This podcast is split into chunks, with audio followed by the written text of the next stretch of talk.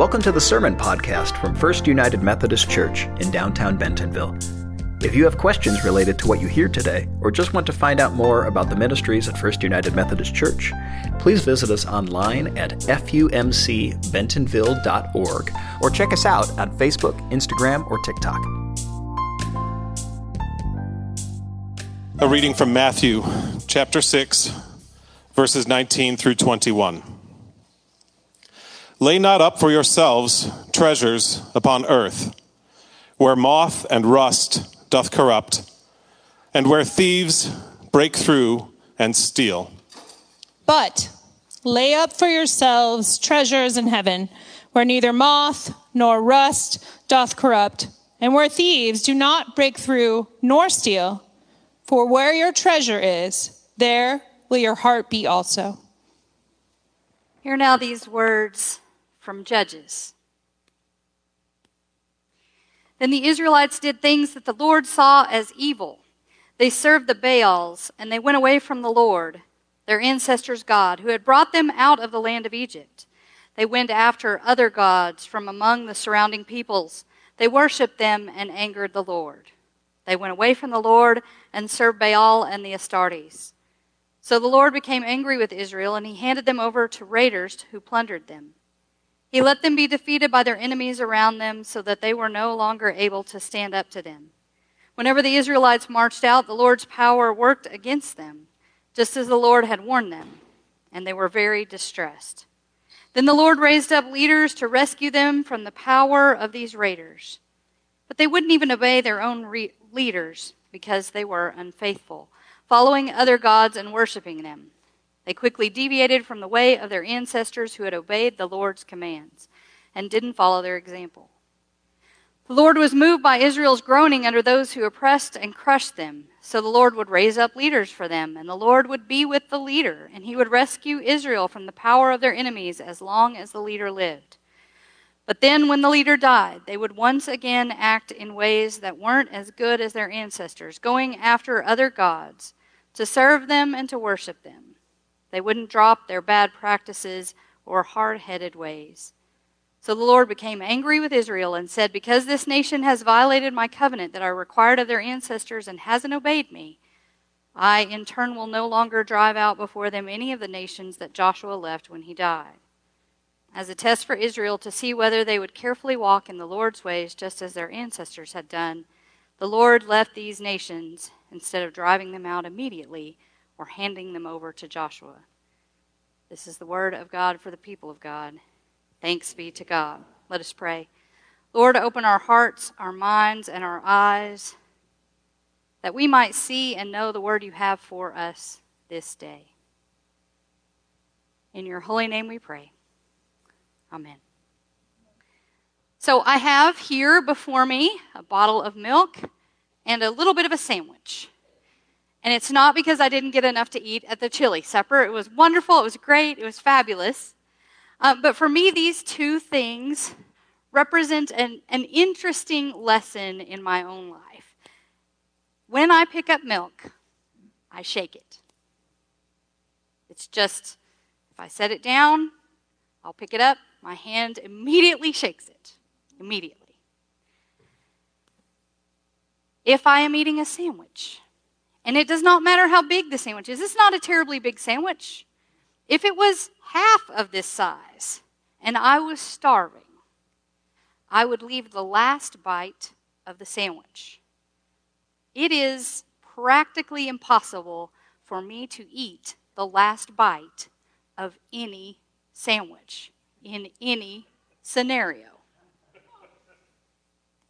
Now, no one taught me these lessons. Well, I should say, no one sat me down and said, when you pick up a bottle of milk, you should always shake it.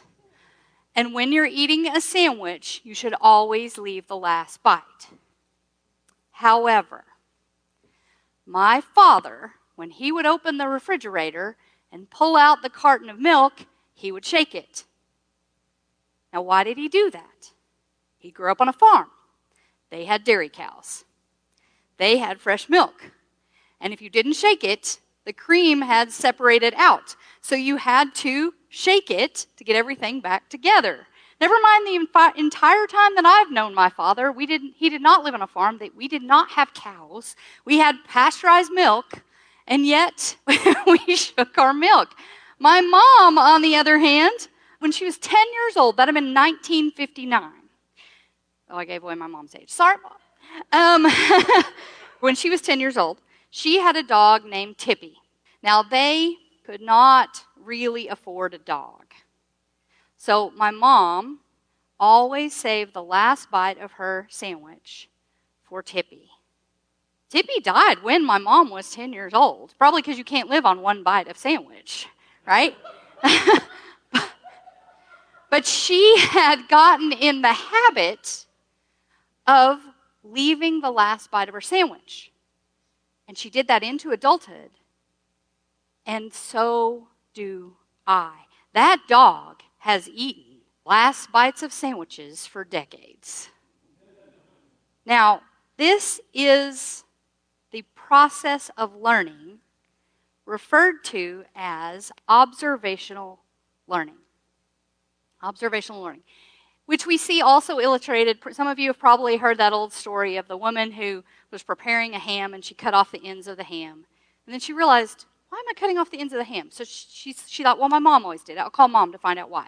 So she calls her mom, says, Mom, why am I cutting off the ends of the ham? And she said, I don't know. My mom always did it. Let's call your grandma. So they called grandma, and grandma said, I don't know. My mom always did it. Let's call great grandma. So they called great grandma, and she said, That was the size of my pan. right? Um, and so the, the lesson had outlived its meaning. We didn't have dairy cows. Tippy's not alive anymore. But the habit was still there because when children watch their parents, even when you don't say anything to them, even when you don't name this something you should or should not do, when children watch their parents, they pick up their parents' habits. Kids, I want you to start paying attention to things that you do and think, huh, that's kind of odd that I do that. Then watch your parents and see if they do it too. I'm sorry I just cursed all the parents, but um, see if they do it too. And then ask them why. There may be a great story about a dog that died in 1959. But that's called observational learning, and it's the process of learning by watching the behaviors of others. And there's a pattern to that it's, it's watch, memorize, mimic. Watch, memorize, mimic. And it is a good, beautiful thing about how we, really, animals do it too, how we learn to survive. There are many things that our parents do not have to explicitly pass down to us that we just learn to do because we watch what they do, including language. Right? We hear it spoken around us, we learn to mimic it. And it allows us as a species, as a people, to survive. And it also is how we pass down culture. It's also how we pass down values. It's also how we pass down beliefs, how we live those things out.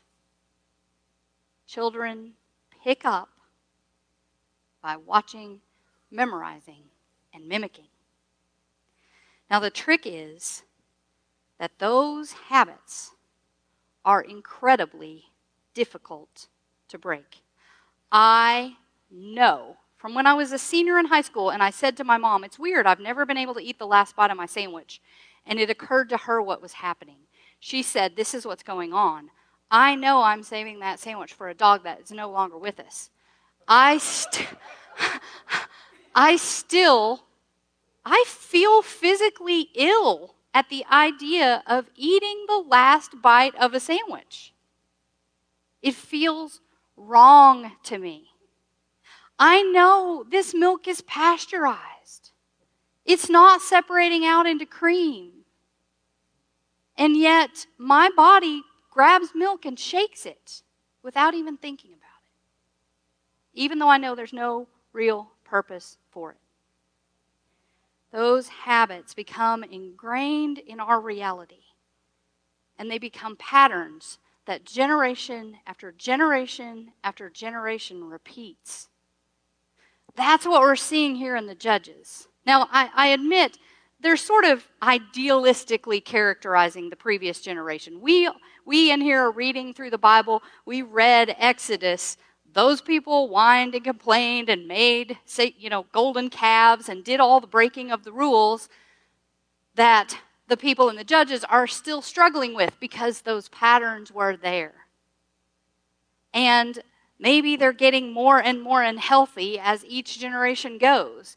But we have this pattern of they disobey God, they go after other gods, um, they suffer the consequences of that, have to return, God brings them back, then they go after other gods. It's just, and you, as you read Judges, that's what's going to happen all the way through the book. All the way through the book. Now, I will also admit that some of the ways that these stories are recounted in Judges and in other parts of the Bible honestly uncomfortable to think about in light of how I understand God as a God of love and forgiveness and grace. But I do also understand God as a God who loves us enough to give us free will and will allow us to choose and will allow us to make decisions that are not good. And as a result of that, there are often consequences to that reality. Consequences that we might have to face, but the reality that we're all in this culture together means that sometimes it's not choices that we make, but we still feel the effects. We still suffer the realities of those consequences. Now, I want to hearken back to the Ten Commandments. I want to bring up something about the Ten Commandments that has always bothered me, but I have reflected about this reality of God and my understanding of human nature.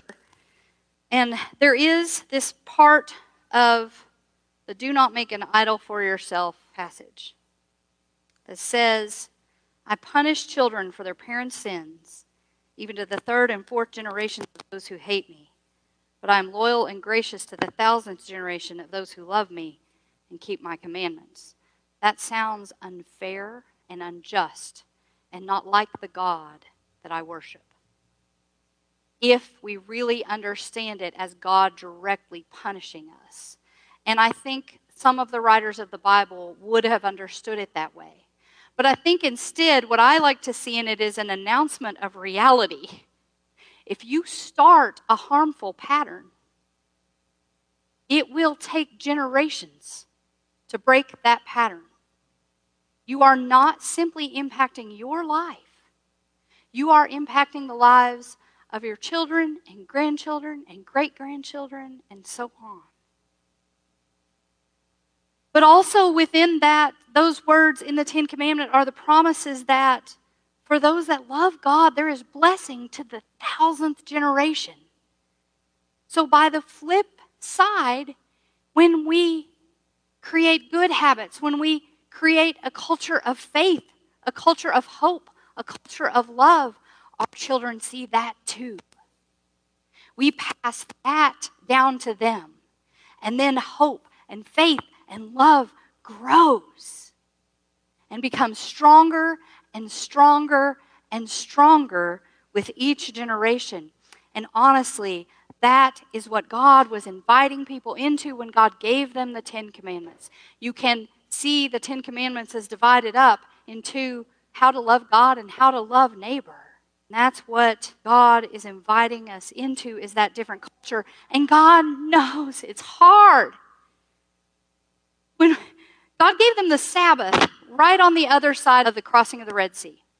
Day off. We've talked about that. First thing God gives a bunch of slaves, a day off. And they can't get it. Because they had generations of no day off. And God keeps reminding them, you need to take a Sabbath. God keeps not having manna drop from heaven on that day. And they keep going and God keeps saying, Take a break. Take a break.